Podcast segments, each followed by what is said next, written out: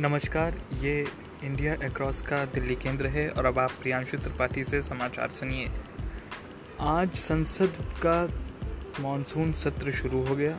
संसद के मानसून सत्र शुरू होने से पहले प्रधानमंत्री ने संवाददाता सम्मेलन को संबोधित करते हुए कोरोना से बचने के उपायों को कड़ाई से पालन करने के लिए निर्देश दिए। धन्यवाद।